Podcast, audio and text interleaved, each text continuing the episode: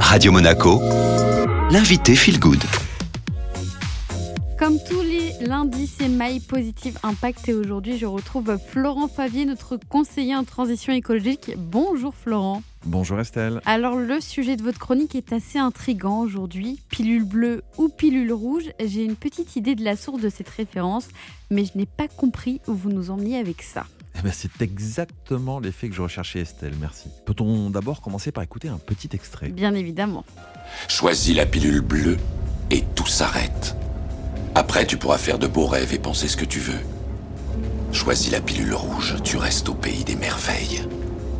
Et on descend avec le lapin blanc au fond du gouffre. Il y a quelques semaines, j'ai lu l'article d'un journaliste dans lequel je me suis totalement reconnu. Il y évoquait son malaise à chaque fois qu'il confrontait sa compréhension de l'état de l'environnement avec celui de son entourage professionnel, amical ou même familial. Personne n'avait ce même sentiment d'urgence ou de crise imminente. Il lui semblait au contraire être systématiquement dénigré, décalé, comme étant une personne négative, ennuyeuse, euh, hors de propos en permanence, alors qu'il avait juste à cœur d'alerter, de prévenir, d'informer. Alors je ne vois toujours pas le lien, hein, Florent.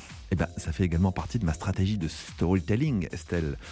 Ça vient, vous allez voir. Au cours de mes quelques années d'expérience professionnelle dans l'environnement, j'ai beaucoup appris des personnes que j'ai croisées, des situations vécues, des lectures. J'ai écouté, regardé, ressenti pour essayer de comprendre le monde qui m'entourait. Je pense avoir ainsi intégré d'une certaine manière la complexité de la situation environnementale qui est la nôtre. Je ne prétends pas en connaître tous les rouages et encore moins savoir tous les expliquer, mais la compréhension que j'en ai acquise m'apporte une certaine clairvoyance, me semble-t-il, sur l'état du monde, sans prétention. Mais lorsque j'en parle, je me retrouve souvent, comme ce journaliste, incapable de transmettre un message simple, de me sentir compris, entendu, ni même écouté. C'est un sentiment de frustration énorme. Il m'a rappelé deux films. Le premier, c'est Don't Look Up, bien sûr, avec Leonardo DiCaprio, dans lequel un astrophysicien échoue à parvenir à faire comprendre aux élus, aux journalistes et aux citoyens que le monde court un grave danger du fait d'un astéroïde qui nous fonce droit dessus et menace directement la survie de la planète. Personne ne l'écoute et on se prend l'astéroïde. Et si vous me parliez du second film, j'imagine que ce serait euh, Matrix. Peut-être vais-je finir par comprendre quelque chose finalement. Eh oui, bien vu Estelle. Le second film